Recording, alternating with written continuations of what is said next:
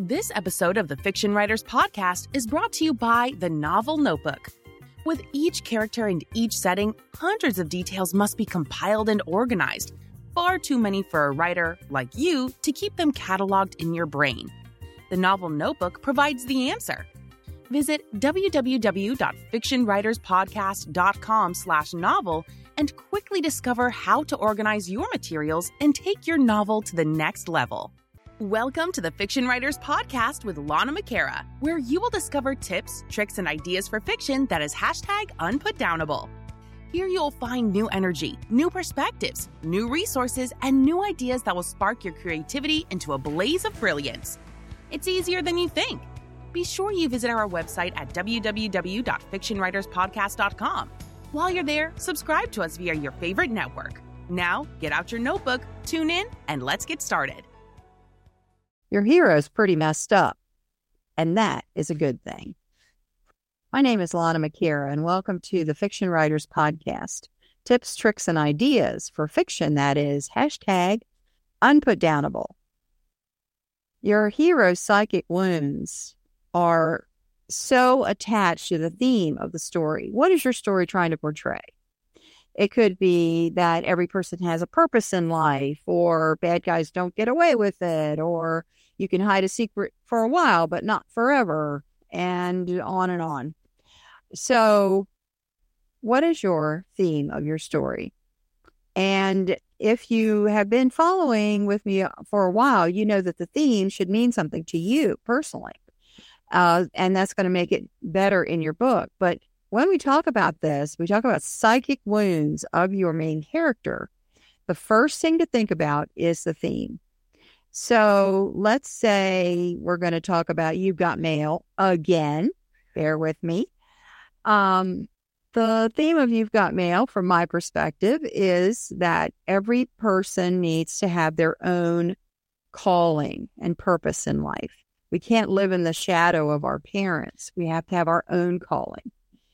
And so for Kathleen Kelly, her psychic wound was her mother died. And Kathleen Kelly is a young woman, so her mother wasn't that old. And when you see her in the movie, you see that she really wasn't that old. So there was some tragedy. Nobody really knows what it was, but the psychic wound of Kathleen Kelly is her mother died prematurely, left her there with a store. And so the psychic wound of the death of her mother comes into play with the theme, find your own purpose. So the death of her mother made her feel pressured to keep the store going in her mother's memory. And it was also for a means of earning a living. And the theme, you need to have your own purpose. So you see that this is creating tension. And that's what your psychic wound needs to do. It needs to create tension with the theme so that you can have the character growing and maturing and expanding to then embrace the theme at some point. And that is his point of growth for the story. So your psychic wound should create tension with the theme. The second thing it should do is it should show the character's strengths and flaws. So two sides of the same coin. Someone who's very driven can also be very demanding. And so show both sides of your character relating to the psychic wound. This woman lost her mother. And so now she's attached to the older woman in the store who does the bookkeeping, Bertie. And so this is showing her weakness, her vulnerability, and her indecisiveness, because it's really her mother's store. What would my mother want me to do? You know, that's not ownership. That is still being a daughter. And so it the psychic wound will demonstrate two sides of the coin with the personality of the person. That's going to give you multi-layered character, depth in the character. And then the third thing is that your psychic wound should be relatable, universal, and emotional. The reader should relate to it. They should connect to it. We all have that feeling of, I need my own purpose in life. I need to know what I'm doing. I need to know where I'm going. And so that theme of You've Got Mail resonates with the people who watch it at three levels: relatable, universal, and it is very emotional.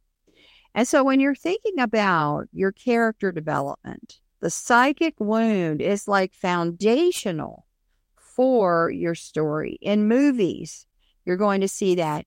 And I would encourage you to take a notebook, a piece of paper, your phone, something. And when you're watching a movie or reading a novel, what is the psychic wound of this person? When we're in English literature class, you know, we used to roll our eyes and go, oh, they're making it up. No, they're not, actually. And from this side of the equation, when we're trying to write a strong novel, we need to know, what is the theme and how is it creating tension with the psychic wound? And how is the psychic wound then showing us the personality, positives and negatives of this character? And is all of that relatable, universal, and emotional? That is a little package right there in just a few minutes that is so valuable for the success of your novel. I hope that helped you today. My name is Lana McAra. See you next time.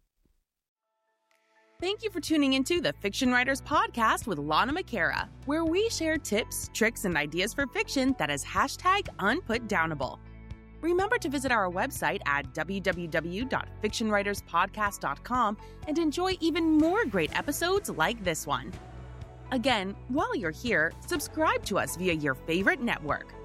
We look forward to seeing you next time on the Fiction Writers Podcast.